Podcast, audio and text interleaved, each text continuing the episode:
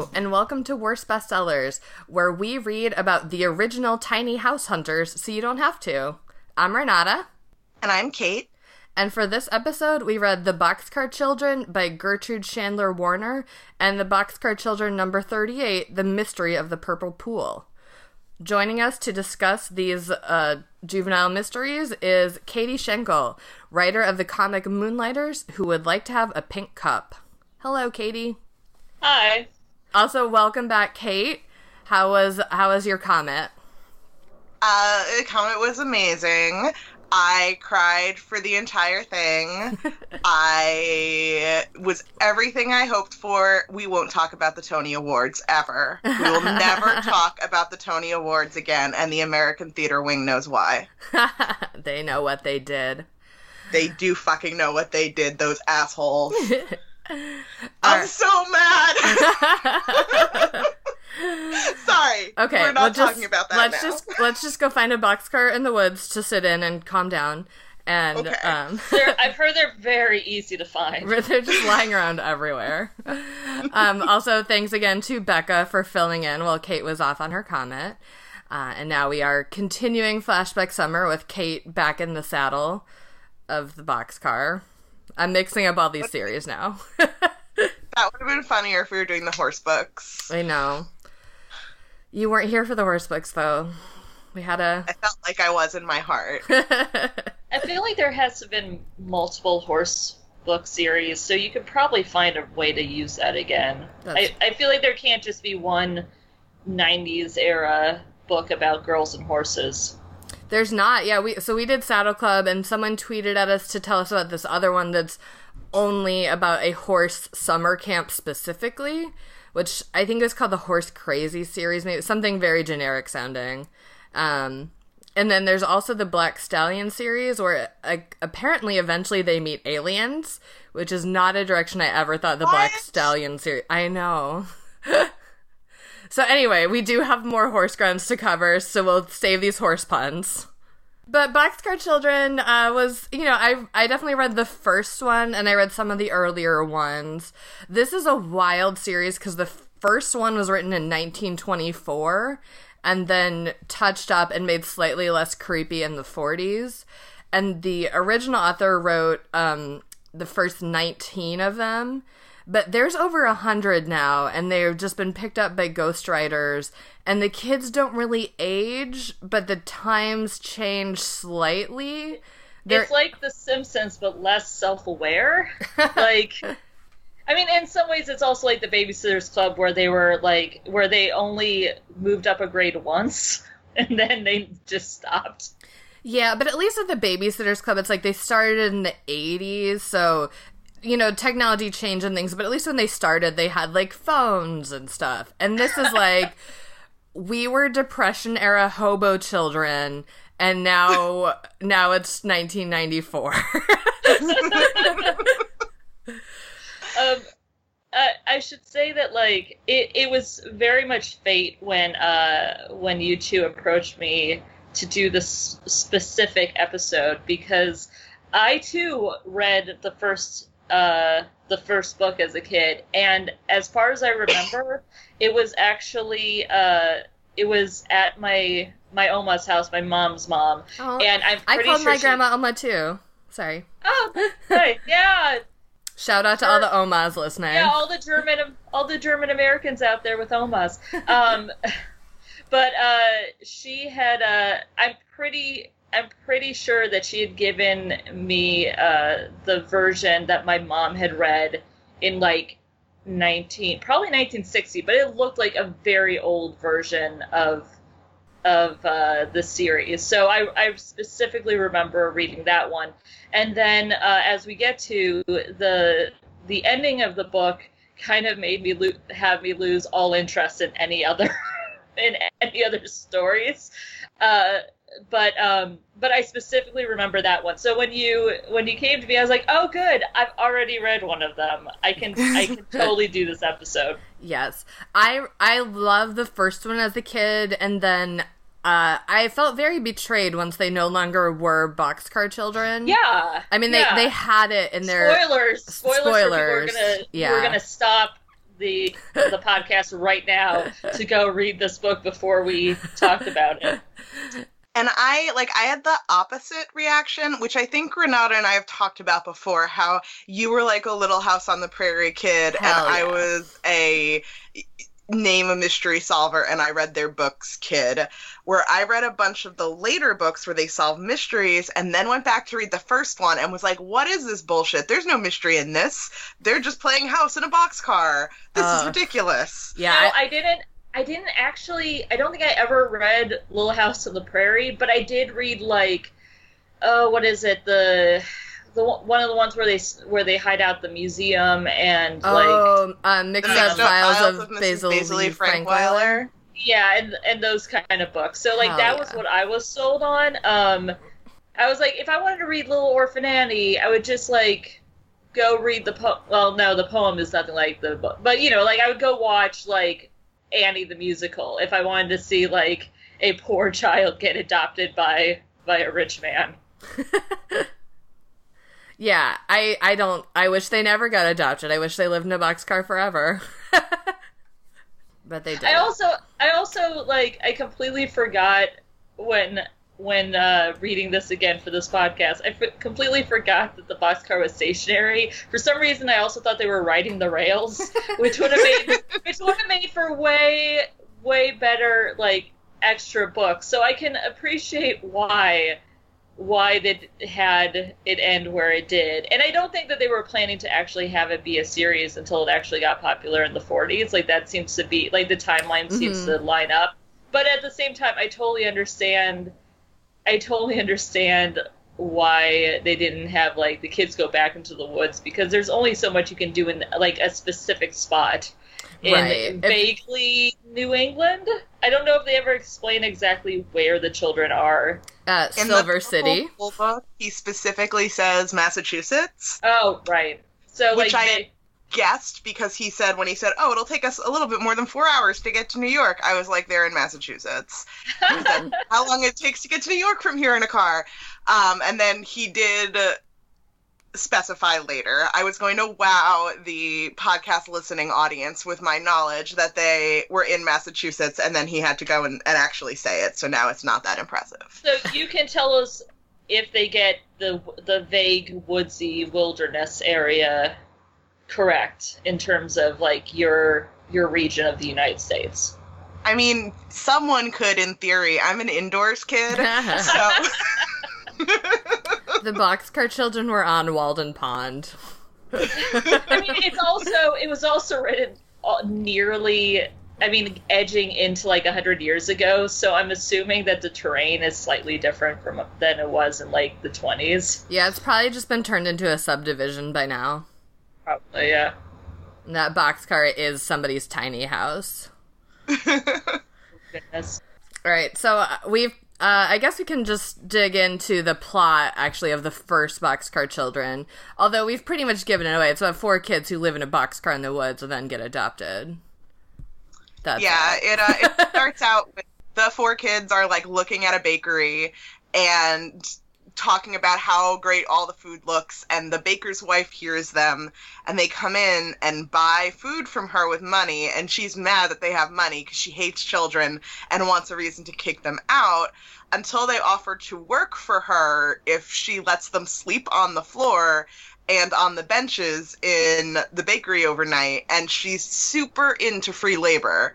So she's like okay like i hate kids but i love indentured servants so okay Mhm.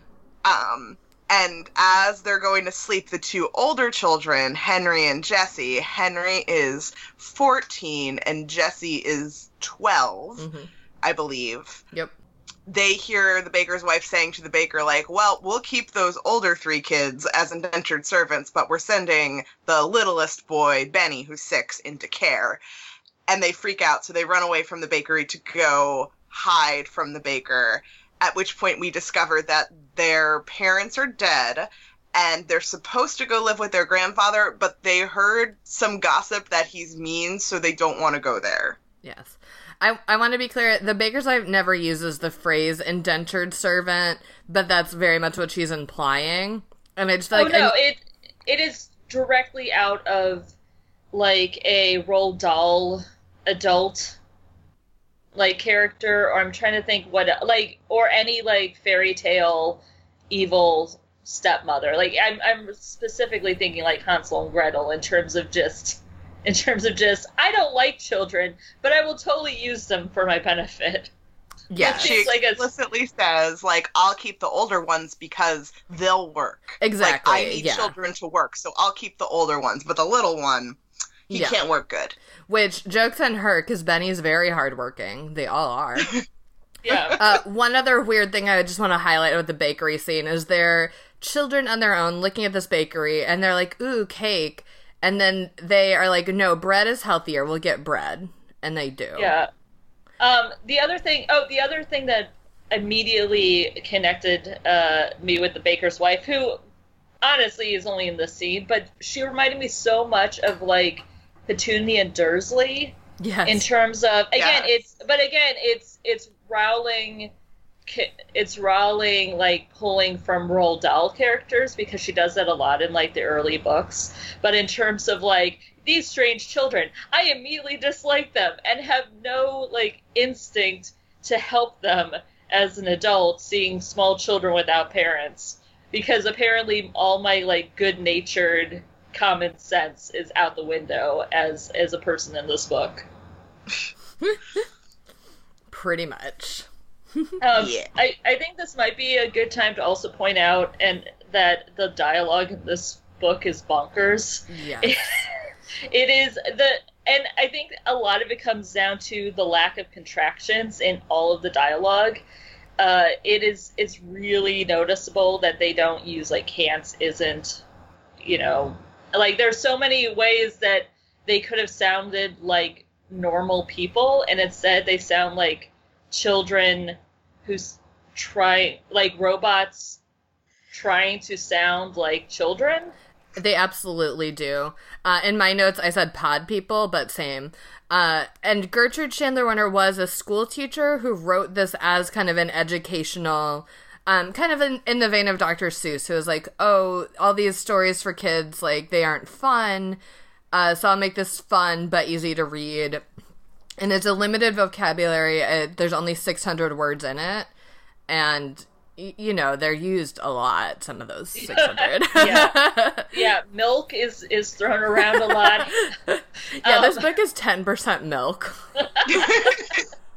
um it, it's funny i was so mad i couldn't find i couldn't find a good source for it but i would have sworn that i saw someone uh, fairly recently talk about uh, fun with dick and jane in terms of like oh they thought that by making it really simple they'd make it easier for kids to read but it might have actually stunted kids reading levels for americans Mm. So, but again, I could not find any like specific specific articles or anything on this. But I I do find it amazing that you know we we see kids reading reading more like better written, more advanced stuff now.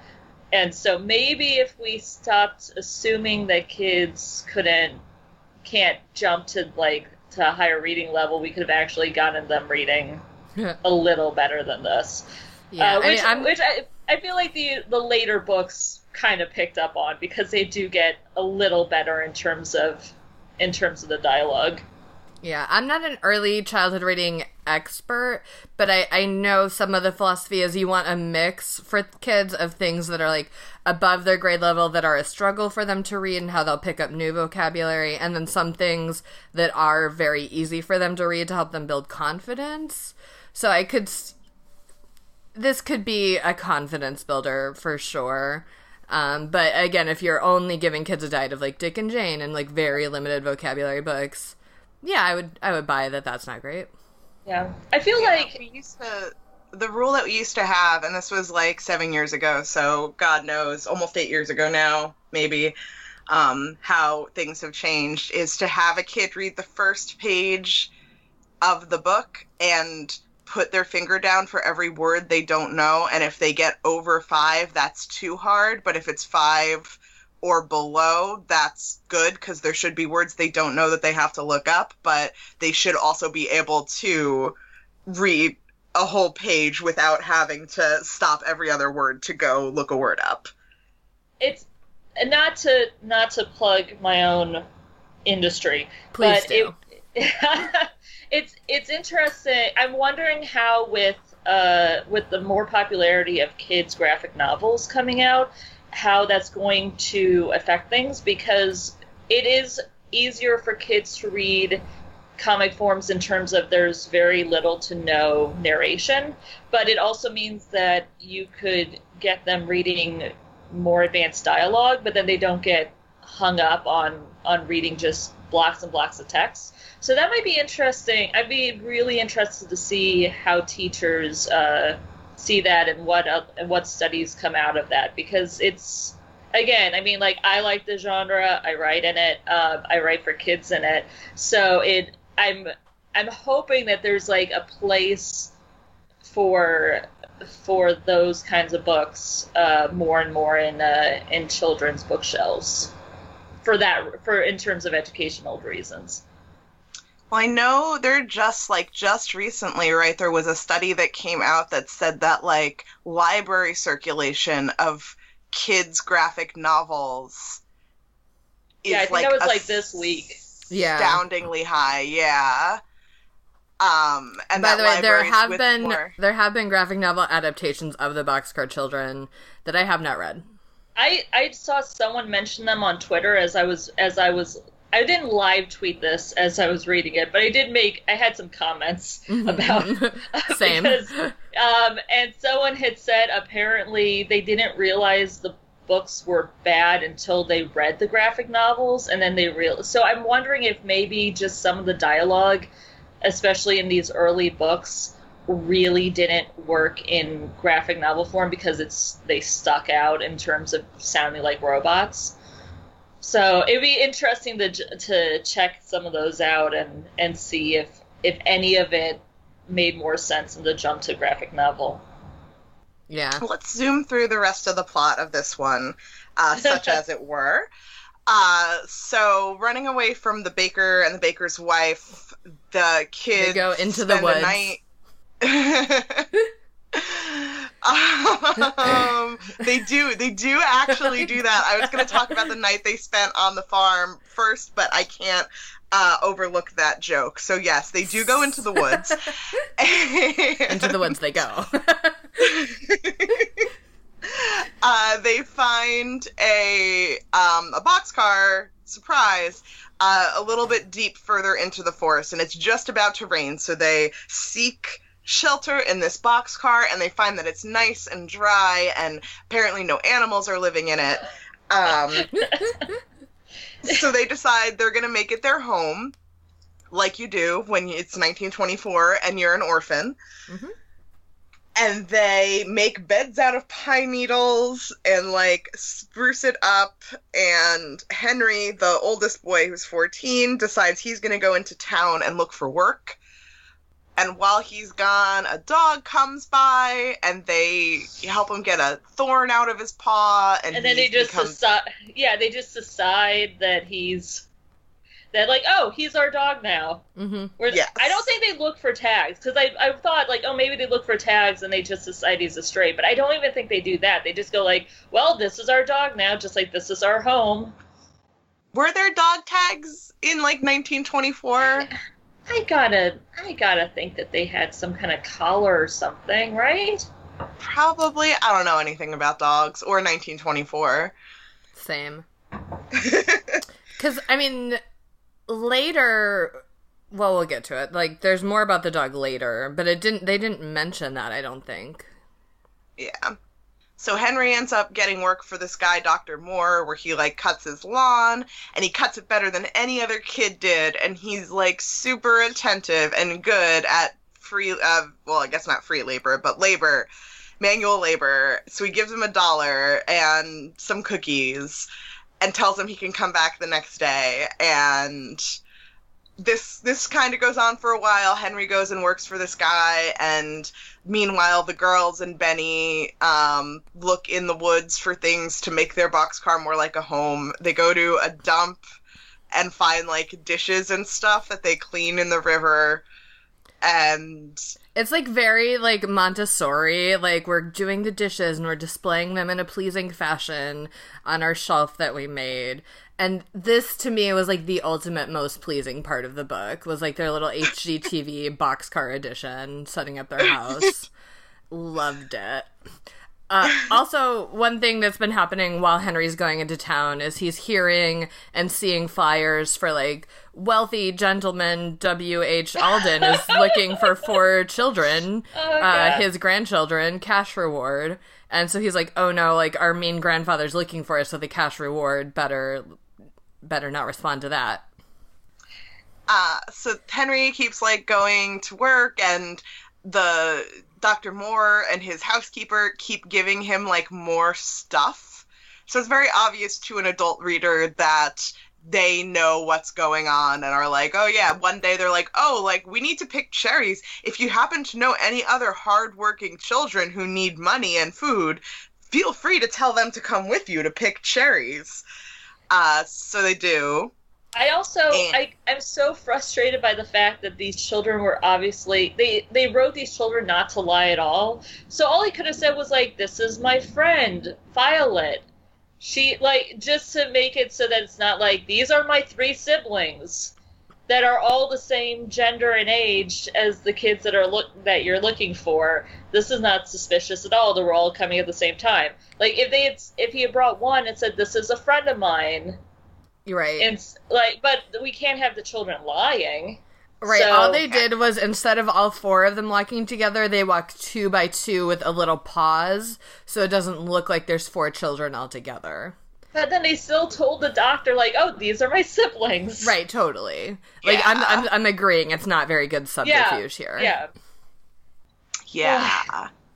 uh, so they find out, or Henry finds out that Mr. Alden runs a field day every day, every year. Well, because the Um, doctor specifically invites him and was like, "You should do this. He'd be really good at it."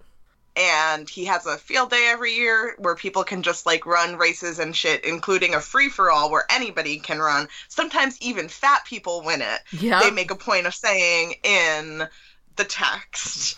Um, but not this year. No, because Henry wins. Just like for funsies, it seems like. Like at first he's like, "Oh, like I love running," and then he's like, "Oh, I wonder how fast I can run." Apparently, I can run fast enough to beat everyone else. So he shakes hands with his own grandfather without realizing it, and gets like a silver cup and twenty five bucks, and is super excited but he gives them a fake name because he's afraid that they'll find out that he's one of the missing kids if he gives his real name. Um, Well, specifically, he gave his first and middle name because technically that's not a lie. Ex- That is yes. part of his name. That's the closest they, he gets to lying, and I'm really, I'm just like, just lie. It's fine. You're hiding from like uh, what who you think is an evil old man. You can, God will forgive you. It's They're fine. so okay. This was edited out in the more recent edition. Even when they're uh, tending to their boxcar, they also dam up a river to build a swimming pool for themselves because all like orphan children are great at hydroelectric engineering. Obviously, Oh, that was actually that was definitely part of the No. Kindle. the well, no, the dam is in it, but originally they're like, "Ooh, it's the Sabbath. Maybe we shouldn't be doing this." And- Oh. And Jessie's like, no, because this will help us become clean, which is a virtue, so it's okay to build a dam on a Sunday. Oh my God. Uh, we'll post some articles. I dug up some articles that are amazing, like comparing the older edition to the newer one, and that was that was one of my favorite changes. And I'm just really quickly gonna show, like, read a little bit about my other one because it's about the field day. And I had originally highlighted this line in the edition that I read because it's weird. And so here's what it is in the current edition. Now, J.H. Alden liked boys. He liked to see them running and jumping and playing. So each year, with three other rich men, he gave a field day to the town of Silver City. Now it's like a little weird. But here's the original version. If he had a weakness, it was for healthy boys. Boys running without their hats, boys jumping, boys throwing rings, boys swimming, boys vaulting with a long pole.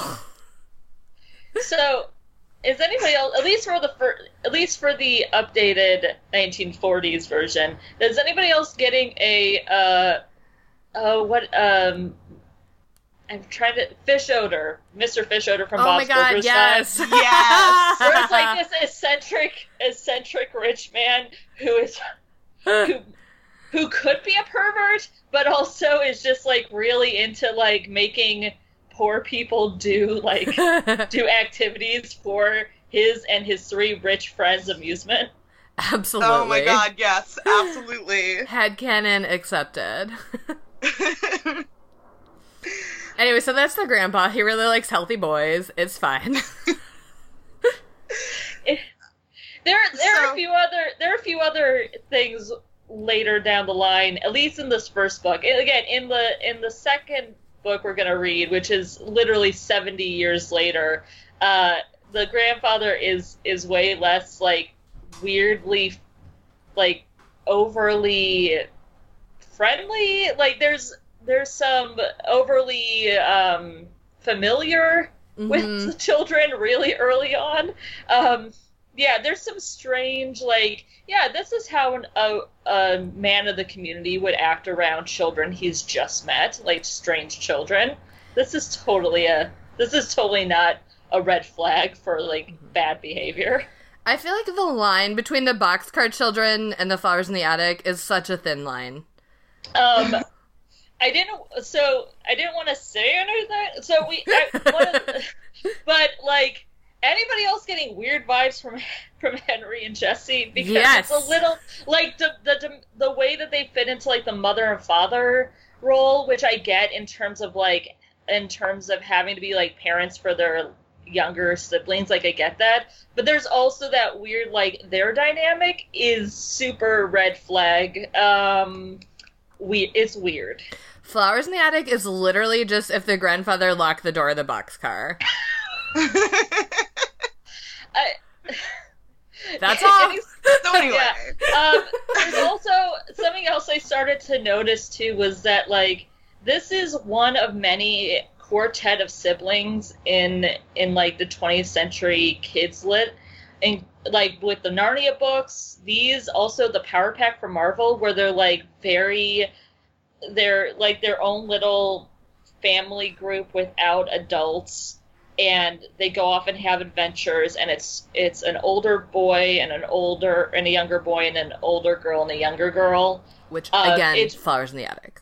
yeah so there's this very like and like i said like the the other examples i just gave are slightly less connected to flowers in the attic in terms of how the older kids react but it, is- it's just one of those things where i'm like this is a very specific trope um and almost i also like almost lumped in a series of unfortunate events in this even though it's uh, obviously three kids and it feels like more of a reaction to all of those tropes than it is like part of the trope Yeah. but yeah it, this was definitely i feel like this was a very early example of the four children with no uh, parental supervision go off and have adventures so I can't think of any of the titles now, but there were a lot of books around the original like 1924 publication date that were very similar to this as well. Um, less with the mystery solving and more with the like four plucky orphan siblings are on adventures together, but they're like nice adventures that are all morality tales and they're good Christian siblings. And I'm completely blanking on the names of like all of these series right now. They Uh, have we sort of have- weird sounding. What like like all in the the. We c- we can maybe link look some up and link to them, but it definitely was a thing. yeah. Um, but just to to breeze through the rest of this one, uh, so eventually, after all this time living in the box car, everything's going fine, and then Violet gets very sick. So Henry tells Dr. Moore, who takes all the kids back to his house, and he admits to them that he knew the entire time that they were living in a box car, but they seemed okay, so he just kind of rolled with it. Which I am a huge advocate of giving kids in middle grade and young adult agency. Like it drives me crazy when my adult friends who read YA and middle grade books are like, where are the parents in all of this? Well, they're not there because it's a book about the kids. Like, that's how these things work. Um, they're, they're not dead. for you, they're for the kids. But also, you need to put in like a modicum of effort to make it sensible that the adults are not involved in this. I mean, all I can think is that in 1924, it was like, yeah, like, I, I mean, I do. Well, even 1924, like in the 30s, I feel like there were a lot of like riding the rails and just like, man, everything's fucked. Just go to California, try to find a work. I don't know. Uh, but then when the, for this to be the updated version, for this to still endure in this form, it's real weird. Yeah, especially like, you know, it's like, oh yeah, I saw that you were like lying on beds of pine needles and it was adorable. You have beds in your house that you're clearly willing to let these children sleep in. Like, there's a line that this really seemed to cross where it like really didn't make sense to me that especially because it's like cold enough that the water is cold enough to i don't know Yeah. Uh, we'll link to this article that I really like by Jia Tolentino about this. Is kind of like a capitalist fable where like they're just extolling the virtue of hard work, and it's uh, her take on it is that it's almost like a junior Atlas Shrug type thing of like with the train. Um, but you know they just they work hard and they don't need help except that they obviously do but you know what i mean like they're just working hard and they're happy with what they have which is a bed of pine needles and that should be good enough for you For some reason, while I was making my notes, I was thinking, oh, 1920s Depression era, but it does make it. It is like six years and some odd, you know, whatever before the Depression. So it make it does make so much more sense as a like Depression fantasy of like, oh, don't worry, you've lost your home, you can just live in a boxcar in the woods and like live off the land. But then also, your rich grandfather will come and rescue you, and then you can live in a big house. Um, yeah, it makes way more sense like that, and I'm and I'm guessing in some ways it then made more sense like in the 40s to to to a lot of kids, you know. Um, but yeah, it's it's kind of strange how they're how the doctor in this. Well, the doctor's a strange character in general, uh, but but the fact that that he seems to be okay with just giving the kids like a few things. If he, you think that like if he was snooping around their place, he could have conveniently dropped like blankets or something. Right. And I mean, granted, these kids are kind of not the smartest tools in the shed when it comes to. So they could have been like, oh, it must be like a forest creature who dropped, or like I don't know, like an angel because we're good Christian kids um, drop these blankets for us. Uh, yeah, it was very. It, it's it's a little too hands off in terms of um, in terms of adult adults trying to help these kids while also trying to get them to not run away. Because i can almost understand that but there needed to be a little more a little more no no no i'm a doctor. I need to make sure that these kids aren't living in like actual squalor for a few weeks. Yeah exactly. Listen the Um, invisible hand of the market provides for the boxcar children. So just to finish this up real quick um so while violet is sick and they're staying with the doctor the doctor meets with Mr. Alden and is basically like, Look, I don't want your reward, but I know where your grandchildren are, but they think that you're mean. And because I know you, I know that you're not mean now. So you need to convince them that you're nice so that they'll want to go live with you. So he like essentially like stays at the doctor's house as well and doesn't tell them who he is and like gains all of their trust and then surprise announces that he's their grandfather. Or no, Henry figures out that he's the guy who gave the cup and the reward at the road race, and which um, yeah. Which by the way is he like face blind or something? Like i don't know. You He- don't mean, you don't says- meet that many people in a day henry. he says that he was so excited about winning the cup that he wasn't even paying attention to the man's face. But at the same time, this is like the richest man in the area. I don't know. And he's so clever about so many other things that the fact that he's like, where do I recognize that man from? Um, yeah, it's a little. Sus- it, it feels a little more like like fictional convenience on the writer's part, so that they could get the tension, the dramatic tension, to keep going for a little while longer. In defense of Henry, I would 100% forget the face of a person who did that for me as well. like, I'm thinking back to other awards that I have won, and I have not. I cannot remember anyone's face. I there is a particular role in my company um, that there are several of across several regions of the state. And I swear to God, they're all skinny brunette ladies, and I cannot tell them apart with the exception of the one that I meet with every month. Like, they'll start talking to me and I'll be like, yeah, sure, office gossip, and walk away and like have to go to my coworker, Doug, who was that? Because I don't know. And I've been working here for seven years. So yeah, like I, I can, that I can buy as a person who's like partially face blind, but it makes you a bad detective. So For sure not with the rest of the series. Um, but yeah, so they the grandfather convinces them all that he's nice and they're all very excited and they go to live at his giant house and they're super stoked uh, but they miss the box car so the grandfather has the box car brought to the backyard and put there so that they can still go to the boxcar sometimes while living their new fabulous rich life in a giant house with their rich grandfather who loves them. The end. Huzzah. Yeah. Woo. It does So seem like it does seem like again, I don't think that that they were expecting to write more books, but at the same time it was super convenient that they kept that dang boxcar because the rest of the series would not make any like the titles would not make any sense. They barely do now, but at least they can get in that that oh yeah, and also the boxcar is back in the backyard. Remember that adventure we had like 70 years ago? Yeah, at this point, they are just the house children. Which isn't nearly as snappy. Nope.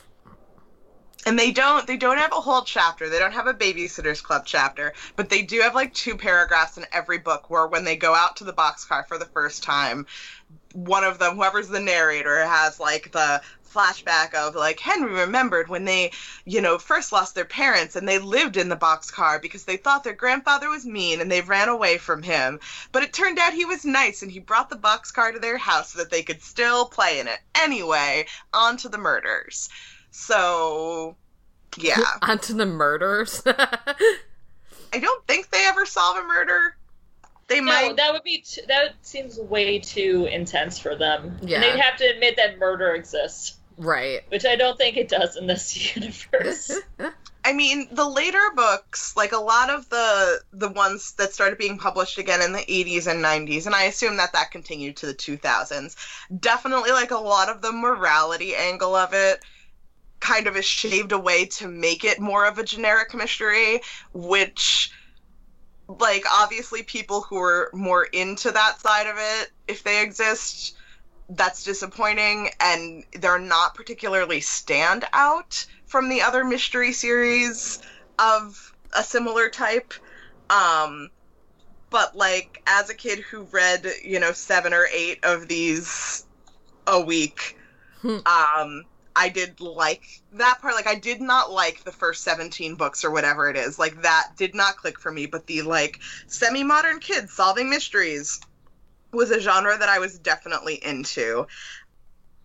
And they were, I mean, I was reading Nancy Drew contemporary of these, but they're definitely like a good stepping stone for kids who are not quite ready for Nancy Drew, but are definitely into the like middle grade reading level of books and want a dumb series of 97 books that are all exactly the same that they can read. Yeah, especially if you were growing up, like, because now there's Nancy Drew and the Clue crew, which is that age group. But if you were growing up in the 90s, the Clue crew had not yet been uh, written. yeah. Yeah, I would say there were several of the Nancy Drew like 90s books that yeah, this feels like the the next one we're going to read or the next one we're going to talk about uh, which was done which was published in 94 feels like a pretty good stepping stone. I would have also, I mean, I guess this goes into our recommendations, but I would also, there were some ghostwriter novels I uh, that came out around that same time. So if you were a fan of the PBS show Ghostwriter, I feel Hell like yeah. that's I know, I love that. I was I have been on Twitter just like hoping to will into existence a ghostwriter like graphic novel because I really like just because I'm like if I keep tweeting about it then someone who owns that IP will figure out how to make that happen. Um, because because I really feel strongly about that about that whole thing. But it feels like it's very much in the next the next book we're going to read is is pure like kids sol- solving a weird mystery that just happens to fall into her lap um, in a way that this first book was not. Yeah. So so like we were saying earlier, like the books definitely take a turn after the first one into mystery solving. Uh, it appears because the first one was written in the 20s and then in the 40s they were like, "Oh, this is popular, let's turn it into a series. How can we do that?" Um, and like a lot of the books that we did last summer, I don't know if you covered really any of the of these. Well, you did Sweet Valley High. Um, you know, they turn into this kind of committee written totally generic series of books that don't need to be read in any particular order about like these kids solving mysteries. This particular one that we read, The Mystery of the Purple Pool, was one that I bought from the Scholastic flyer, like as it was published in 1994.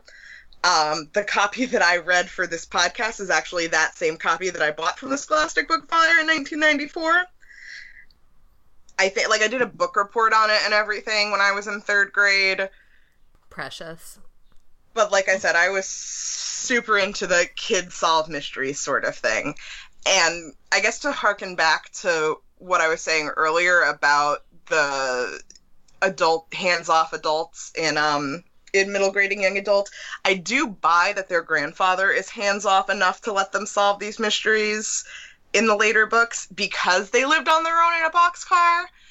So I can absolutely see him being like, well, you know, yeah, like you lived on your own in a boxcar. You can, I can trust you to like be on your own during the day in this hotel or sightseeing in New York, which is not necessarily a healthy approach, but it's approach that I totally believe based on the series so far. It's it's also the 1990s New York, and I looked it up. It was like right. It was the same year this was published that that New York was starting to get cleaned up, but it definitely would have been still the very shady New York of like the early 90s, late 1980s. So that makes it even like even in today's world in in 2017 it seems questionable to like just send kids out on their own that are like under the age of maybe like 17 but like at that time Well- it was way i don't know. I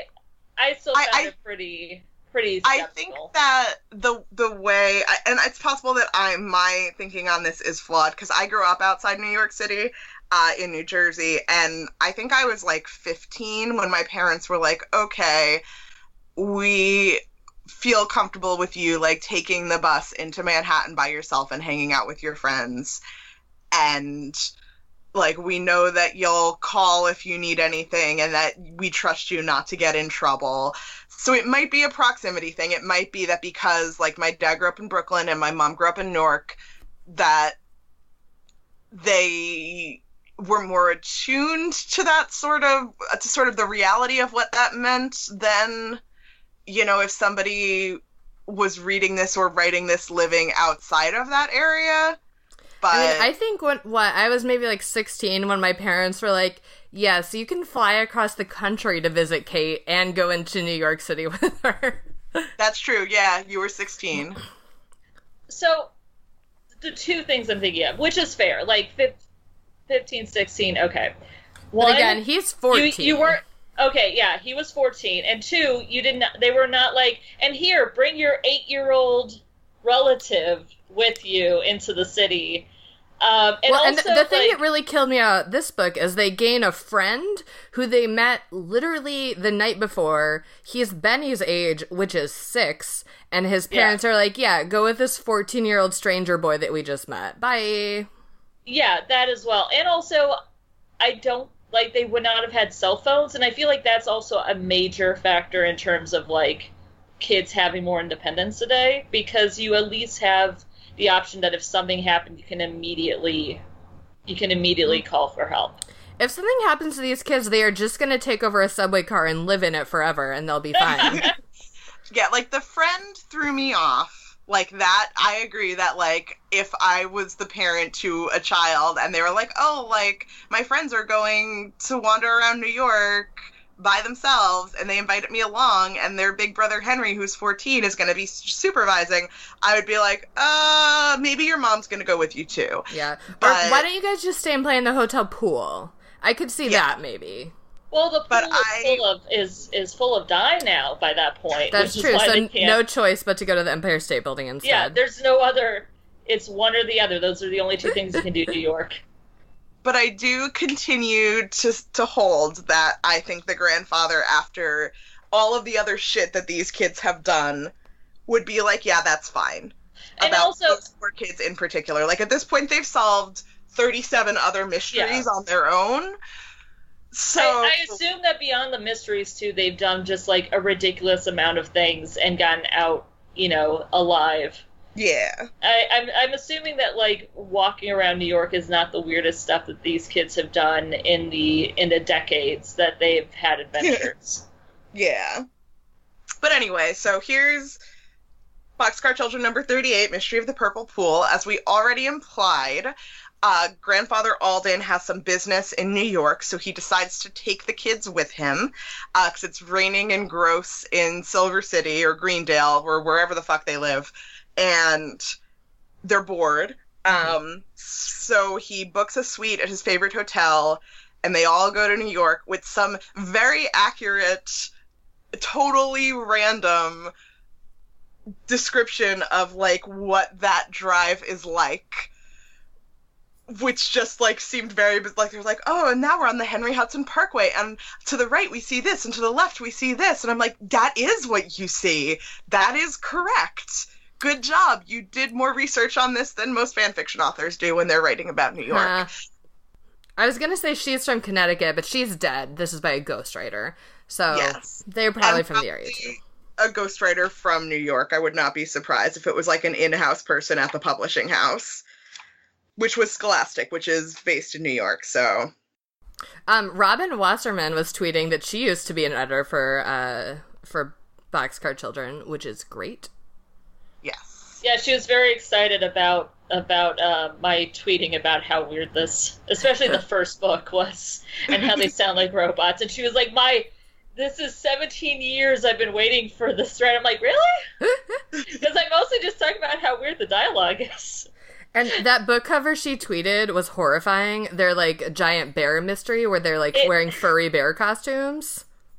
It looks like they're about to go to a Grateful Dead concert Yes. or or a furry convention, and I don't know which one's creepier for these kids. we'll have to read that one to find out. Yeah. I also I also want to say that like it you could slap the purple pools cover onto a Babysitters Club book and you could not tell the difference. And that's how I should have known Huh. from the from the get go that this was a book made in the nineties because it is such a book made from the in made by Scholastic in the nineteen nineties. Yes. So they get to the hotel with grandfather. He goes to check in, and it turns out their reservation has mysteriously been canceled. And they can't figure out why, but there's still other suites available, so they give him a new room. And we find out that he's friends with the current manager of the hotel who was recently promoted. Um, and the assistant manager kind of helps them out and makes sure that they get checked in and everything. Um, and they settle in and start to like see weird things happening in the hotel. They're really excited that maybe there will be a mystery to solve and grandfather's like probably not, which doesn't make sense because 37 other times they have been out doing things and found a mystery to solve. So it it reminds You me a lot. Of, expect at this point. yeah, it reminds me a lot of uh, Miss Fisher's murder mysteries in terms of like wherever she's at, no matter like if she's visiting a friend or like a acquaintance is coming in at with his circus, they will find a murder. It will just it a murder just falls at her feet every single time, to the point where they just go like, oh, maybe we'll see a mystery. Oh, you we'll just have a nice day out in the country. I'm like, no, you're gonna find a mystery. You're gonna find someone a dead body because that's how this series is. You are a magnet for this, Well, and it's, it's the same. It's the same thing for the Boxcar Children. it's the secret. All they're thinking about is mysteries, and it's calling mysteries to them. But Yeah, it, it, that, that is a good point. it is really funny that the grandfather's like, "Oh, you kids always think you're going to find a mystery." I'm like, "Yeah, that's that's because they noticed the trend of it happening all the time."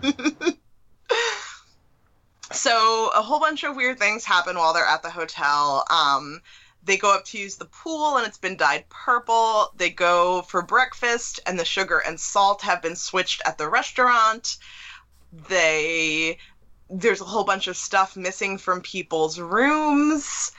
Um, Stuff like the room phone, not like actual theft. Yeah, like no one's stolen their things, but like their room has no towels anymore, or the phone is missing, or stuff like that. oh, the elevator stops while they're in the middle of riding it at one point. Yeah. which is like the most dangerous it gets which isn't really i mean i almost wish that like then it would have like like jittered a little bit or like like dropped down like a couple feet just to give a little more danger but we can't have that because this is a book for for children so we can't have them actually be afraid They they were a little nervous, except that their new six year old friend Bobby knows about the emergency elevator phone. I feel like this was just all a setup so that they could teach kids about elevator safety. Like that's the only reason this this this specific book was made. Um, and I also like that. Don't worry, guys. I'm from Chicago. I'm also. I should point out that I live in Chicago now. So like, I live in Chicago. I know how to work an elevator. Oh, brag. Yeah. so they have a couple suspects and all these weird things happening. There's somebody who's dressed in like an overcoat with sunglasses and a hat pulled down low who they keep seeing around. There is a woman who's really mean and nosy. There's a maid who they hear talking outside of the hotel about how she's mad that they fired her brother, but she's going to, you know, she has a plan to. She's gonna to fix take care everything. of it. Yes. and she's already Ah. been doing stuff to take. I mean, it's it's probably the biggest red herring in terms of all the suspects because they really set up her to sound really really guilty. Yeah. So all these things are happening, and by chance, when they're walking through the lobby, the assistant manager drops a bunch of papers, and Benny, who's still learning to read 70 years later, picks one of them up and practices his reading on it. And they discover that it is a letter from him to his girlfriend saying, like, very explicitly, like, so I've ruined everything at the hotel. I've switched the salt and sugar. I've stolen things from people's rooms. I dyed the pool purple, which is my favorite color. And I like have done all of these things so that they will fire the current manager and make me the manager instead and then we can get married. Yep. Which is a very explicit thing to put in a letter that you're It just was- carrying around. Yeah. Um. So they confront him with it, but and he goes, "Oh well, that wasn't mine. I didn't write that." And I thought, "Oh, okay, this is a big twist. He actually didn't write it. It was it was someone forging his signature, and that's gonna be the big like whoever actually did this was trying to frame him, and that makes sense because why would he say all of those things in in so much detail?" like this his big secret and then it, two sentences later it's no you know what i'm gonna give up it's it was me i did it i Well- guess i guess i'll just i'll just give away that i'm the villain Because here's what was the nail in his coffin is the manager's like, but it's written in your favorite purple pen. And he's like, shit, yeah. you're right. Yes. Nobody else has a purple pen around here. It was me. I love the idea of this 1994 hotel assistant manager writing letters, writing all of his official documentation at the hotel in purple gel pen. Because I definitely had those purple gel pens in 1994, and it makes me happy. Yes. Yeah, it's it's also like how much do you love that pen enough that your your boss knows, like that that's Right. your tell. That's your thing. It, it and then you write about it in like and this is the reason why I made it why I made the pool, which is weird because you think that you would want to keep it away from like your favorite color to to make it not at all suspicious that that's what you did, but whatever. It the, the logic of of him writing out exposition about his crime uh, in a letter just seems the strangest thing. And may I just say now that uh, the kids do not actually solve a crime in this. All of their he is not one of the suspects that they have compiled before the letter gets dropped. It is mere co- coincidence that they get this letter and they and they are able to stop uh, their grandfather's friend from losing her job at the hotel. So it seems just it it's frustrating as a fan of like kids solving mysteries that like they didn't do any they they barely did anything. And They- everything that they did was like unhelpful to actually solving the mystery for the majority of the book. They even tried to stop Benny from reading the letter because that's like rude to read somebody else's letter. But he's he's in too deep and he solves the mystery anyway by reading it. Uh, so they find out after they get rid of this the guy who Mr. Parker whatever the hell his name is who's doing all of this the assistant manager they confront all their suspects and they find out that the maid Lucille when she said she was going to take care of it what she meant was that she was going to politely go to the manager and assistant manager and plead her case for her brother getting his job back because he's so good at it um, the nosy mean woman is a travel writer who is doing a feature on the hotel and needed to get information, so she was being nosy and mean about that. And then in of a book of completely unbelievable things, perhaps the most unbelievable to me, given my subset of interests, is that the man in the mysterious jacket and hat and sunglasses is a famous Broadway actor who goes around like that so people don't stop him to get pictures and autographs, which they discover when they go see a show and he's the lead. And like I don't even like fucking Audra McDonald doesn't even go around New York City wearing a trench coat and no one thinks I mean, if Broadway she does, it's that just for glamorous reasons. Yes. I was gonna say, I'm trying to think. I'm trying to think who. I mean, the only person I can think of who is not even like in New York regularly now because he's doing everything for Disney would be Lin Manuel. But even then, I feel like I feel like he's done videos and stuff where he's walking down the street. Like it doesn't Yeah, seem, he- especially because once he, it's the Clark Kent like, oh, he cut his hair. Now he looks like a completely different person. So yeah, he even at the height of Hamilton, which was a thing, which I, I mean, I kind of understand because I had to explain it to so many people. This is sounds so snotty, but I'm gonna keep going with it anyway. Like as Hamilton became a thing, like explaining to my friends who don't normally do theater, like, no, there aren't PR people doing these twitters. Like these are just people. They are just normal humans. They probably make way less money than you think they do once they cross the street away from that theater, no one knows who the hell they are. Like, it, it's not a level of fame that you would imagine.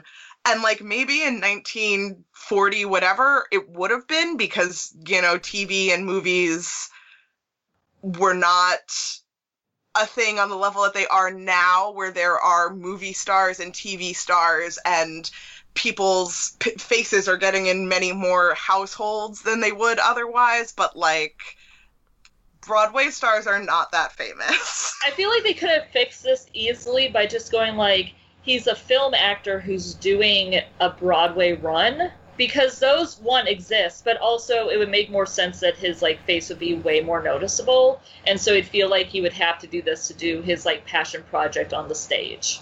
that would have been a really easy way for them to fix this this idea of like of like he's a Broadway star. And it happens twice because on their way out, they see another person in like mysterious sunglasses, and Benny's like, "OMG, another mystery!" And then somebody asks the lady for an autograph, and they're like, "Haha, just another incognito actor." Like New York is full of. I wonder if like if they did this today, if they were going to be at like, I, I imagine the kids being at a comic con, Yeah. and and then like it being a podcast star that is in the trench coat and trying to hide and trying to like sneak in and out because they would get hounded by like so many people. the Hardy Boys book that we read last summer did actually take place at a Comic Con, but it was from the 1980s, so there were no podcast stars. But that Okay. is like that is what I would call like a relative level of fame to what they try to do in the book. Like it's just don't make stuff up. Gertrude Chandler Warner's ghostwriter. Uh, there's one other thing I want to dip into real quick in this book, just especially based on our discussion of the racial politics of the Saddle Club. Uh, their new friend Bobby and his family are black, which uh, we know because the book is illustrated and they are like definitively black, unlike Carol from Saddle Club. Um, they're, but it's not actually they're not physically described in the book at all, uh, which is. I, I guess because they're illustrated, like we don't really describe the other kids either. There's just drawings of them because it's an illustrated book. So that seems fi- like you know it didn't. They were not described in any kind of problematic way. So for the kinds yeah, of books we read, I'll call it a win. Yeah, there's there's always a weird. It always gets me very nervous when yeah when books try to describe um, when kids books try to describe people of color in the narration because there are lots of creative ways that they do that. And at least here it was more like, you know, they're they're from Chicago. They show the picture. It's pretty definitive. You see the you see the the families like in in the illustrations more than once. Mhm. Um, and again, like in the in the writing for them, like they're perfectly like they seem perfectly lovely, and the kids and the kid's pretty smart, but seems really nice, and he and and Benny get along. So it it felt like a nice a nice way to do that, and I think uh, we had said that like. I mean, I when I thought this was maybe written in the '60s or '70s when I when I first read through it and then double checked the actual date of publication, I was like, oh wow, that's that's actually pretty progressive. In '94, it is progressive, but it's less like it's less impressive than if it was done like 20 or 30 years beforehand. Right.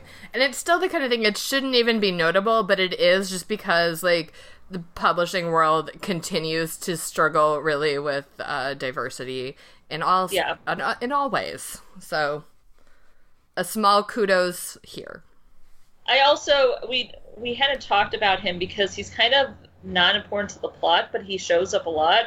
Uh, Mike, the young man that Jessie was uh, crushing on throughout this entire story.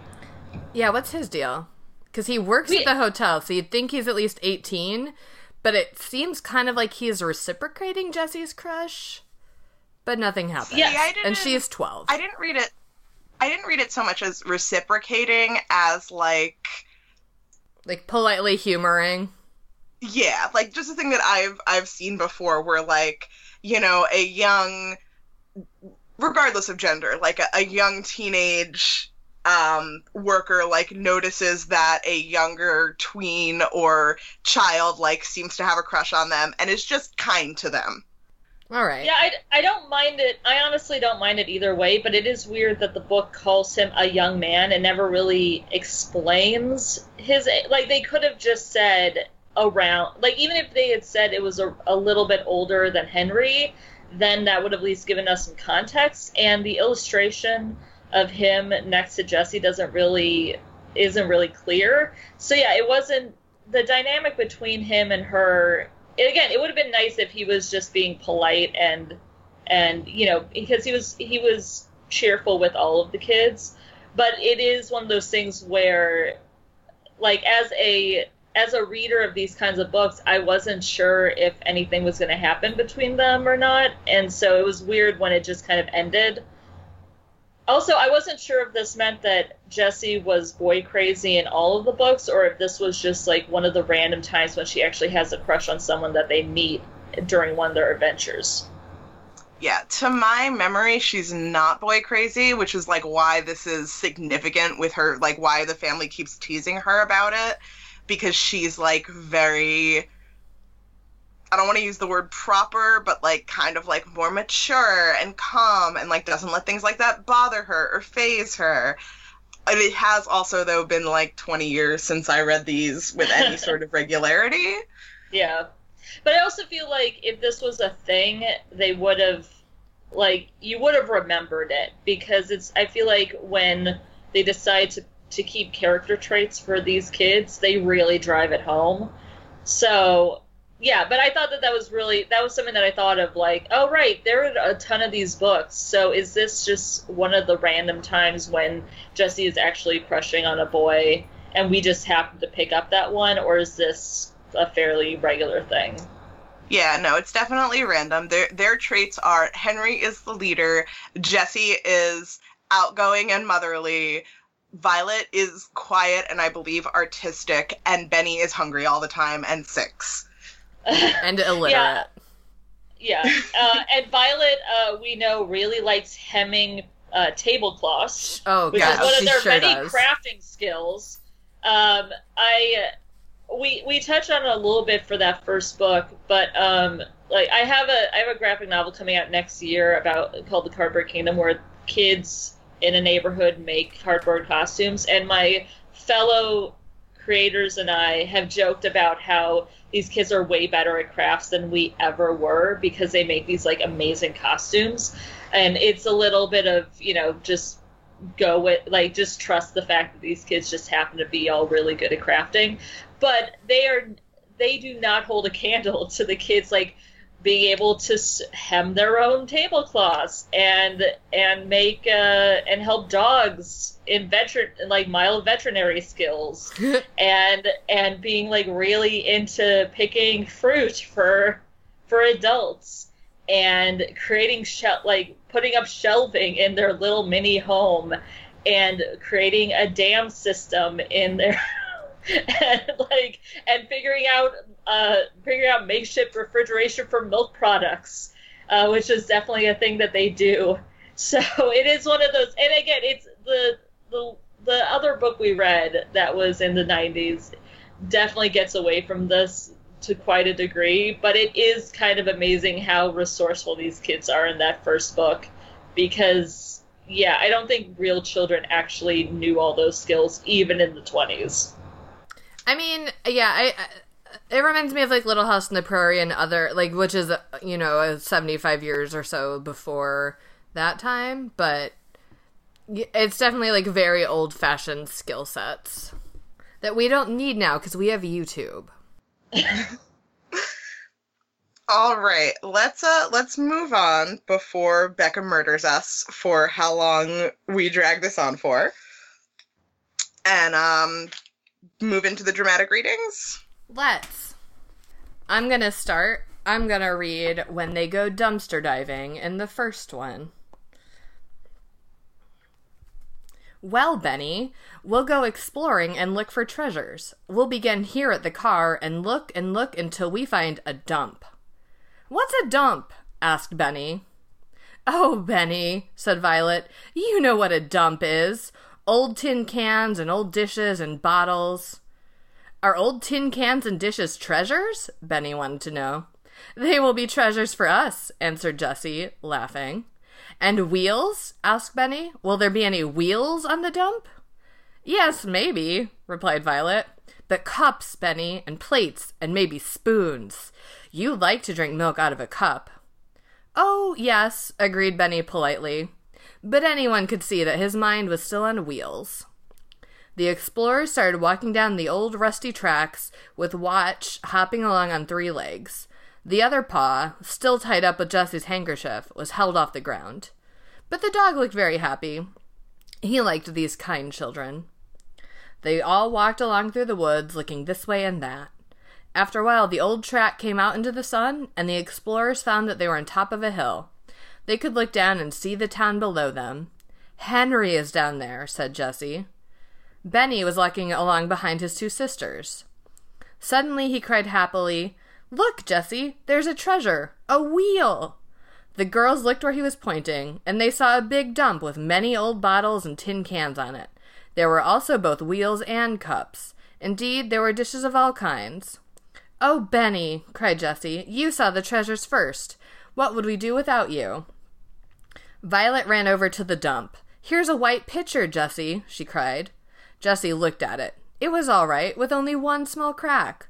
Here's a big white cup, too, she said happily. Can you use a teapot, Jessie? asked Benny. Yes, indeed, she replied. We can put water in it. I have found two cups and a bowl. Let's look for spoons, too. Violet held up what she had found. Five spoons, covered with rust. Good, said Jessie. Here's a big kettle. Let's pile all the dishes in it. Then we can carry them back to the boxcar. Benny had found four wheels just alike and laid them to one side. Now he held up a pink cup. There was a big crack in it, but it had a handle. This will be my pink cup, said Benny.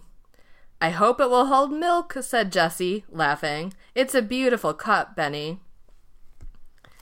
And then there's a really exciting scene where they wash the dishes. so, oh man, there's so many things.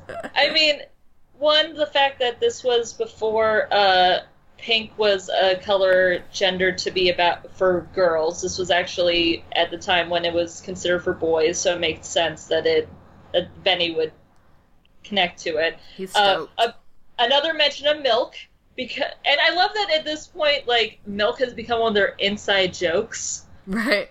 among the children. Like, remember the milk? Yeah, that was a good time. there is so much so many times that they're like, "Oh, like it's dinner time. We're having milk for dinner." milk and bread are del- are a great dinner. I'm like, it's it's an okay dinner. It's, it's food. Don't sell, don't oversell the milk and bread, kids. oh man, um, yeah, these kids are just. I mean, God bless them. They are so they're so happy to just have what they have. But I'm like, maybe maybe don't be so so happy. Dream About bigger, the- kids. Dream, yeah, yeah. Let's reach for the stars. Yeah. Get a vegetable in there. well, um, Katie, that brings us to your dramatic reading when Oh they goodness. when they do get some bigger dreams. Uh, yeah, so this is uh, when when the uh, the doctor has summoned their grandfather, uh, and the grandfather does not know that Benny is one of his grandkids, but he's about to meet him. Uh, and this is when Violet got sick. Uh, okay. Before 10 o'clock, a man came to see the doctor. Mary told him he could wait, so he sat down in the living room. Soon, Benny came in. Where is the doctor? asked the man crossly. He is up in Violet's room, answered Benny. This means five thousand dollars to him if he will come down, said the man. Oh, he can't come now, said Benny. What do you mean, boy? asked the man. What is he doing? He's taking care of my sister Violet, said Benny. She is sick. And you mean he would leave her even if I gave him five thousand dollars? asked the man. Yes, said Benny, that's what I mean. Then the man said, You see, I have lost a little boy, and I think the doctor knows where he is. My little boy is about as old as you are. Well, if you don't find him, maybe you can have me, remarked Benny. I like you. You do? cried the man. Come and get in my lap. Benny climbed into the man's lap. Have you got a dog? he asked. No, said the man. He is dead now, but you can see him in my watch. Here it is. Benny looked at the dog. He looks like a very good dog, he said. I have a dog too. His name is Watch. Just then, Watch came in with Dr. Moore. Good morning, said Dr. Moore. Benny, you can go and play with Watch. Benny ran out, and the man said, Dr. Moore, where are my grandchildren? That little boy is one of them, said Dr. Moore quietly. That beautiful little boy? said the man. Yes, said Dr. Moore. They are all good children, but they are afraid of you. They are afraid you will find them. How do you know that? asked the man. They have changed their name, said the doctor. He looked at the man in a queer way. The little bo- or the big boy changed his name on field day. You saw him then. I saw him. What did he change his name to? asked the man. Henry James, said the doctor. The running boy, cried the man. the boy who won the free for all. I like that boy, so I am his grandfather. so the lap jumping. There's a lot of it. There's a lot of the. Uh, s- I didn't. I was not aware in 1924 that that it was just acceptable for men to let young children jump into their laps that aren't their like that as far as they know are not their blood relatives there's a lot of um, there's a lot of weird familiarity to to the kids and the adults in this book yeah but that one stuck out stuck out to me specifically because because the kids sounding kind of stilted and and odd is one thing but for all of the people in this book to sound that way is very telling yeah, learning that she only used like 600 words to make this version of it makes a lot of sense because like the running boy, I like that boy, like is very yeah, it's very easy reader. So um, I'm gonna do a dramatic reading from the second book we did, The Mystery of the Purple Pool, where um, essentially the assistant manager Don Parker is giving his I would have gotten away with it too if it wasn't for your meddling kids speech. So here we go. Uh, in her office, Joan Ames read the letter carefully. Then she put it down and shook her head. It's Don's handwriting, no doubt about it. I have to admit, I suspected that he was up to something, but I didn't want to believe it. He always seemed so pleased when it looked as if I had made a mistake. Just then, Mr. Parker walked into his own office, which was right next to Joan's. As he went by, she called out, Don, would you come in here for a minute? Yes, he asked, coming in. Jones stood up and said sadly, Of course, you know that a lot of things have been going wrong here. That's been quite obvious, Mr. Parker answered. Well, Joan Ames said, there are going to have to be some changes in management. A smile appeared on Don Parker's face, and he quickly erased it. Yes, he said again. In a strong voice, Joan Ames said, Don, you're fired. Me? he shouted. Me? Why me? Because of this, Ms. Ames said, showing him the letter. Don Parker's face paled. I I didn't write that, he stuttered. Don, Joan Ames said, it is your handwriting. It's written in the purple pen that you always use. And earlier this morning, I went into your office to get some envelopes, and I saw that the phone that belonged in 501. I wondered about it then. Why would you have a guest's phone in your office? That's the Grant's phone, said Benny. Don Parker saw that he had been beaten. All right, I did do all those things. I wanted your job. I can do it better than you do it. I know it. I deserve it. Um, at that moment, Lucille walked into the office, looking nervous but determined. I have to talk to you and Mr. Parker, she said to Miss Ames. What's she doing here? Benny whispered. Can it wait? Joan Ames asked gently. No, please. It's about my brother, Malcolm, Lucille began. He worked very closely with Mr. Parker. Mr. Parker fired him last week for no reason at all. Malcolm was wonderful at his job, and there had never been any complaints about him. I think you should rehire him. Miss Ames turned to Mr. Parker. Why did you fire him, Don? You told me he wasn't efficient. I might as well tell you the truth since I'm leaving anyway, Mr. Parker said. Malcolm was good at his job. Too good. And too smart. I was afraid that he would figure out what I was doing, so I fired him. Don Parker looked around the room. Then he looked at the Aldens. You kids are too smart for your own good. Well, I guess there's nothing else to say. So long, Joan, he said, and left. Cool, cool, cool. I really like how it goes back and forth between referring to them as their first name, Mr. and Ms., their last name, and their full first and last name. I do like how the most interesting like choice in this book is Ames being like, "I'm gonna make you think," and then psych, you're fired. It was actually like it was actually one of the more clever. I, I'm being very generous, but in terms of like in terms of like a character saying something clever instead of just saying like a plot point. I mean, you know, props to Ms. Ames for getting, pr- you know, working her way up through the glass ceiling to become manager of this fancy hotel. She's gonna stay there. Yeah. All right, let's play some Would You Rather now. All right. I'll ask Would you rather live in a boxcar in the woods or stay at a hotel with a purple pool? Um, I think I said before, and I know I have said before on this podcast, that I'm an indoors kid. So I would rather stay at a hotel with a purple pool. I don't have to go swimming. Um, and if I'm staying at this particular hotel, they will eventually clean the pool up so I could go swimming in it anyway.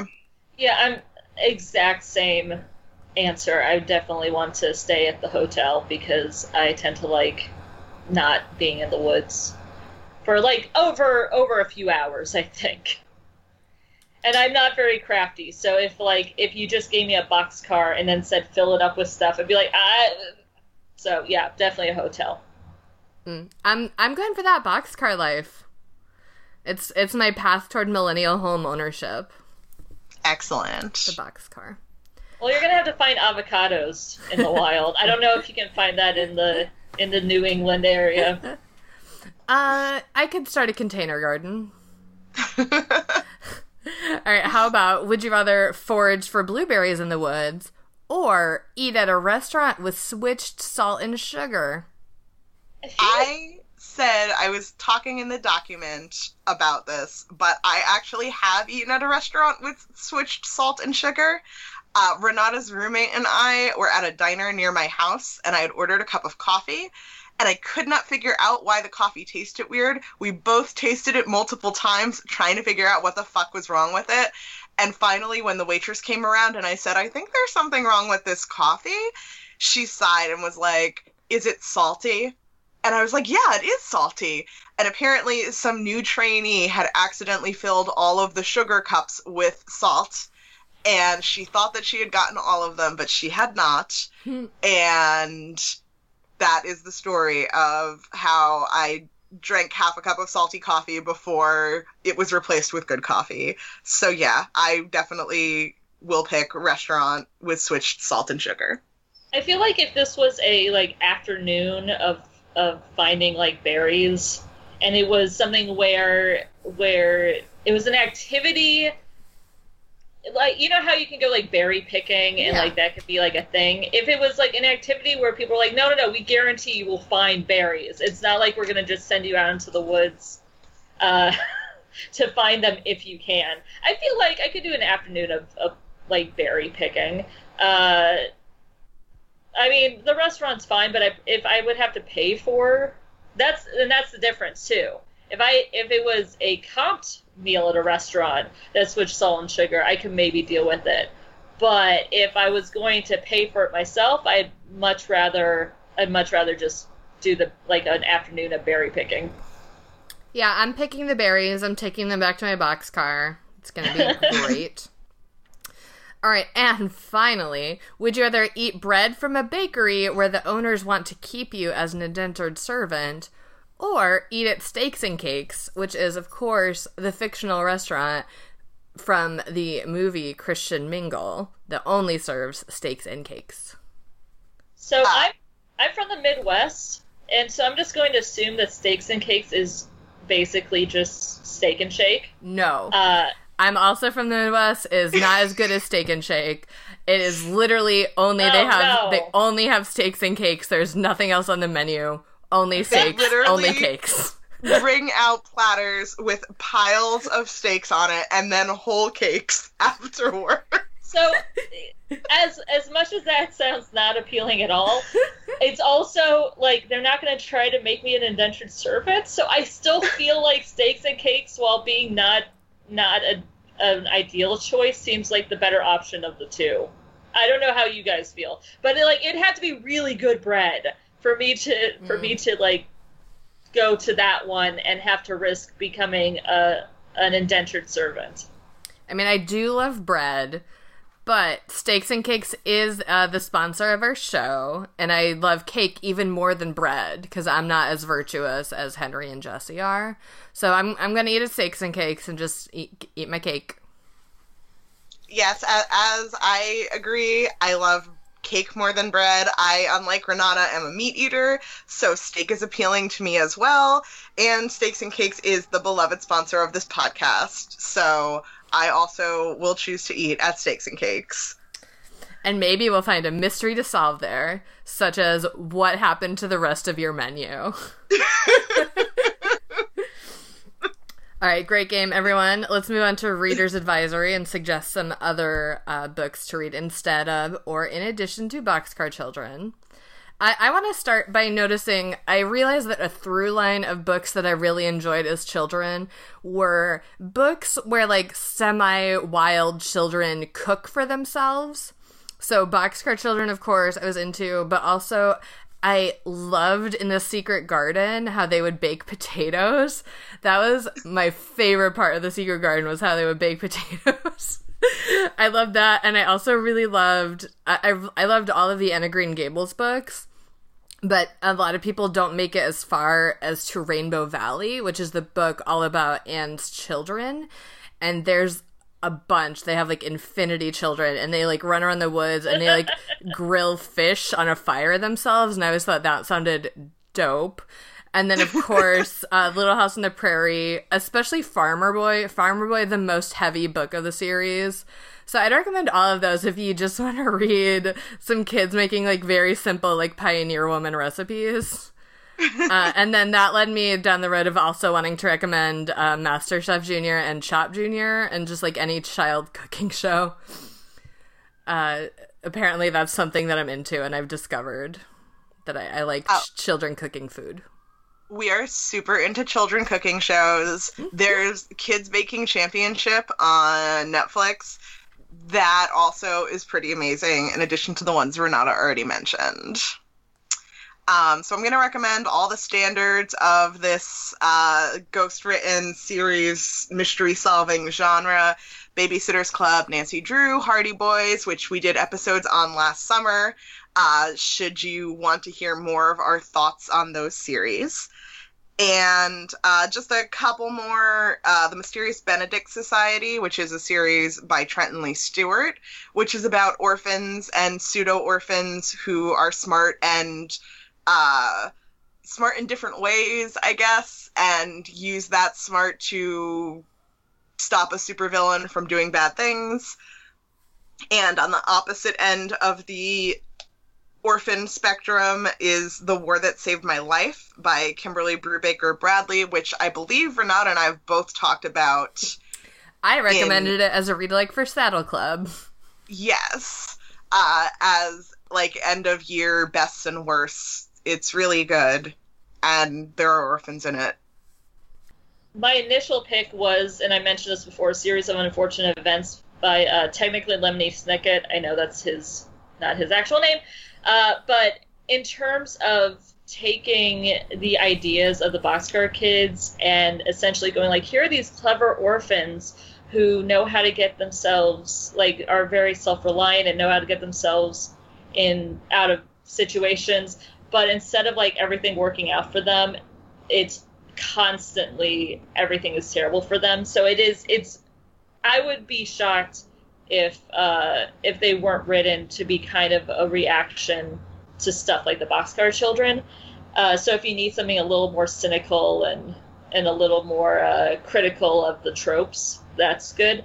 Uh, I'm also going to, again, I, I, mentioned this very briefly, but Power Pack, uh, the mm-hmm. Marvel comic series from the 1980s by Louise Simonson, and uh, the artist was June Brigman. And they've also had more recent stuff, but in terms of, I mean, I'm not saying they're the exact same children, but oh my gosh, they are very similar. And except that instead of getting like a rich, their their parents are alive, and instead of getting like a rich uncle, they all get superpowers, and they become like these adorable, very optimistic uh, kids with superpowers who just go and they like they cross over with like Wolverine and with the X Men a lot. Uh, they cross over with a lot of a lot of darker uh, superheroes in the Marvel universe. But it's still very much the golly gee, we're like we're in an adventure now. I guess we gotta go like stop the universe from ending. Uh, so it, if you enjoy that like how chipper these kids are and how like milk toast and sweet they are, the power pack is is kind of like that but with superpowers. Cool. So, uh, Power Pack, another thing we've previously recommended on the show, has our stamp of approval. Um, we will have all of these and some other ones up on our website, worstbestsellers.com. And now we will move on to our candy pairing, where we uh, pair a candy with this book. I went with Werther's Original for my candy pairing because while it might have been very fancy in old timey times, now it's not much different than every other like caramel on the market. So uh, mine were those satellite wafers that were basically like two communion wafers, but with like candy beads inside.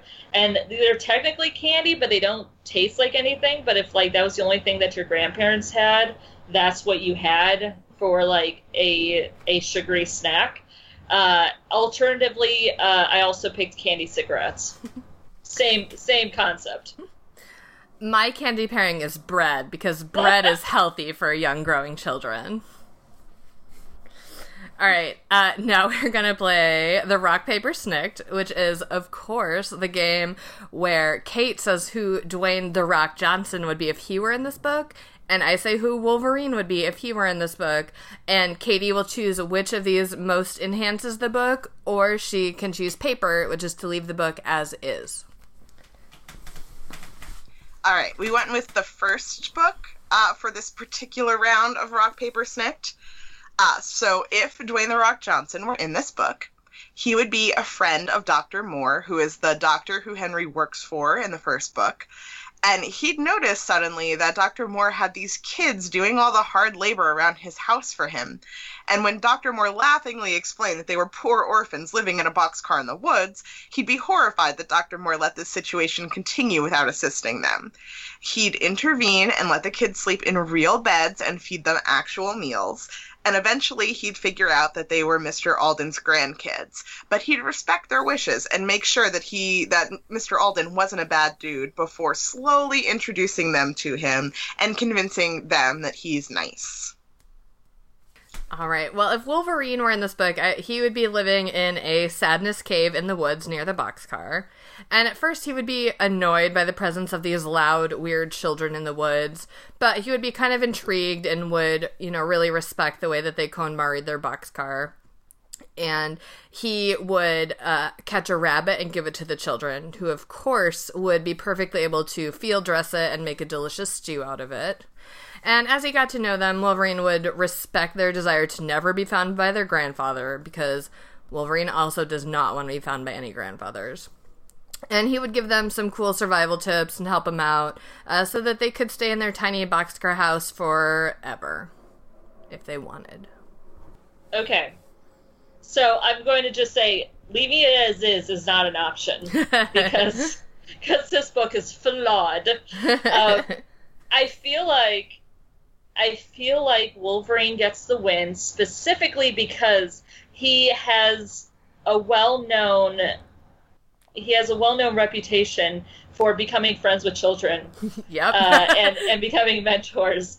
And also, again, I I mentioned the Power Pack, and they have definitely been fr- they've definitely become friends with Wolverine multiple times. And maybe I feel he'd, like maybe he'd set them up on a play date. Actually, yeah, I feel like maybe he would set them up with like with like the X Men or like the New Mutants or something.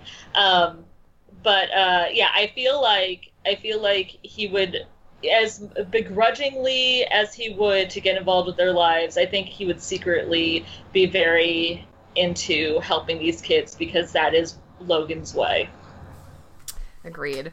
Well, thanks for playing Rock Paper Snikt, the game where everyone wins. All right, uh, now what do we think the moral of the story is? I would say the moral of the story is who needs video games, school, or parents if you have a rich grandpa who lets you solve mysteries? Mine is bakers will force you into child slavery, and assistant hotel managers are evil, but besides that, all other adults are kind and trustworthy. Mine is millennials can't buy boxcars because they're too lazy to go pick avocados for a dollar a day from a strange doctor's yard.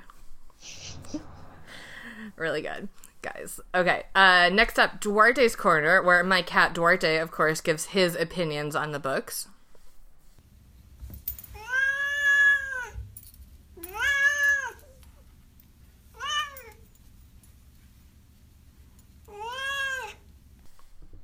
Right, Duarte, I'm, I'm impressed that you did your research. Uh, it's true. One of the most recent Boxcar Children books is called The Celebrity Cat Caper.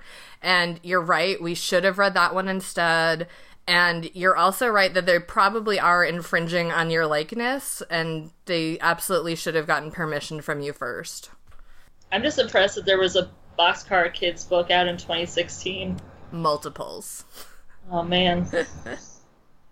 Yeah, and I appreciate that you think that a cat would be a better pet for them than watch the dog, but I just don't think that it would necessarily work with the story the same way that a dog would. And plus, like, you know, you don't want to see them cut all the fur off of one side of a cat. Like, why would you put a cat through that? Think this through, Duarte Hmm. Good point. All right. Well, thanks again, Duarte We always always love hearing your thoughts. And now, do any humans have any closing thoughts regarding the Boxcar Children? I mean, my closing thoughts are uh, anything past book one is bullshit. Boxcar life forever, mysteries never. I I mean, yeah, it, it's so hard to because this is such a strange book series. Just how how vastly different the first book is from from the rest of the series. Uh, but it does feel like it's such a hit of nostalgia, especially for me as like as someone who read again like I'm pretty sure one like a version of the book that came out in like 1950 when I was originally reading this as a kid. So yeah, and I, I, have no- am mystery solving life as usual. so screw the first book. Let them solve mysteries forever. Well, that is what's happening. So Yes. you win.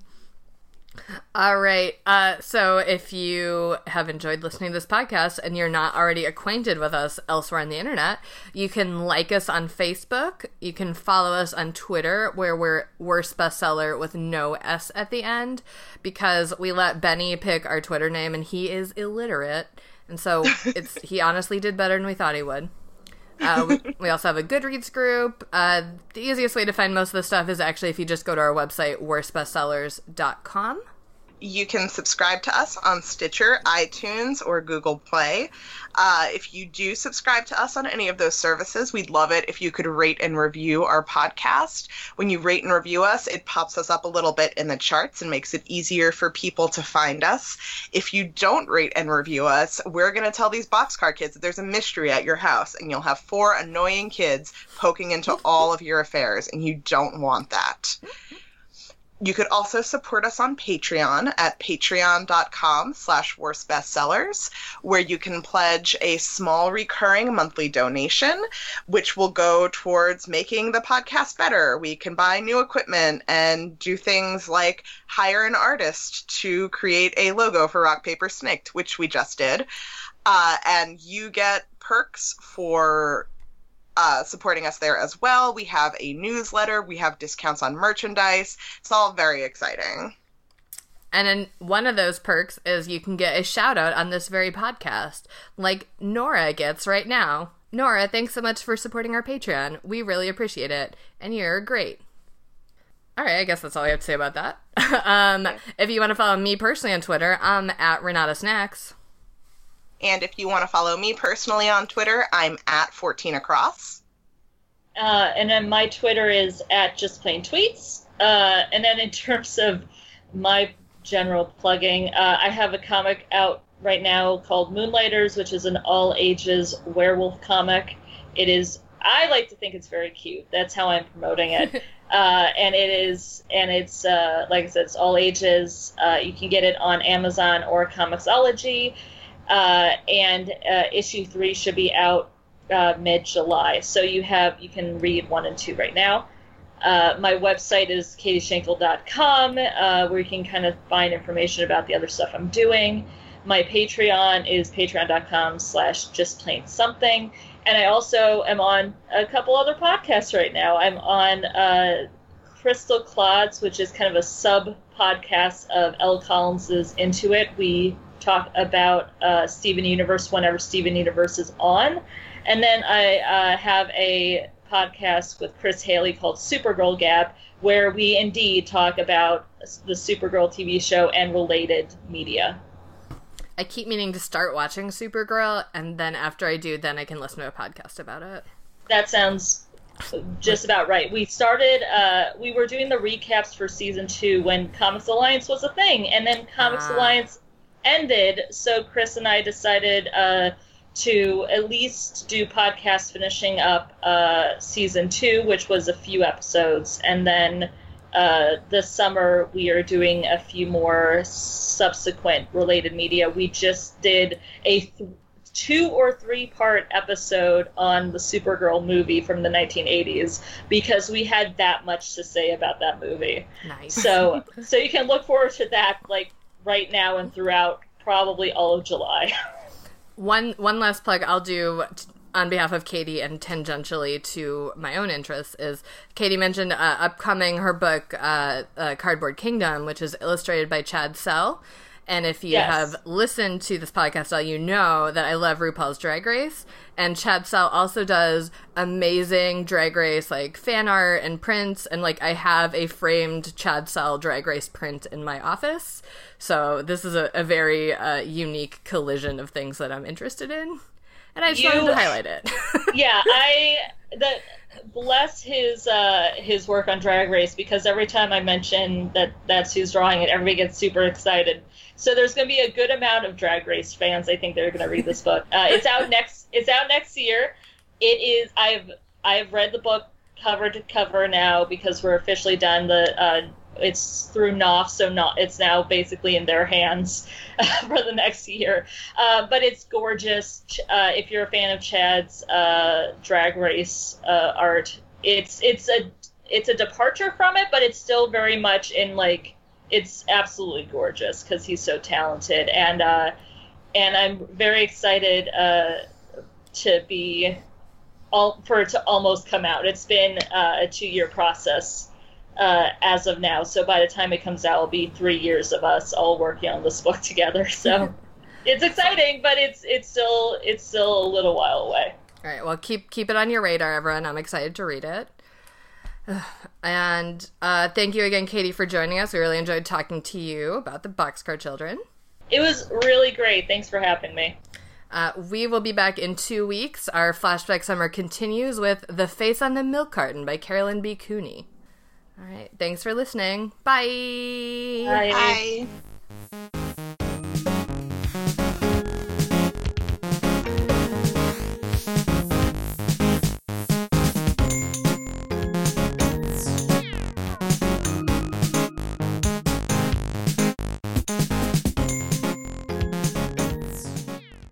Boys running without their hats, boys jumping, boys throwing rings, boys swimming, boys vaulting with a long pole.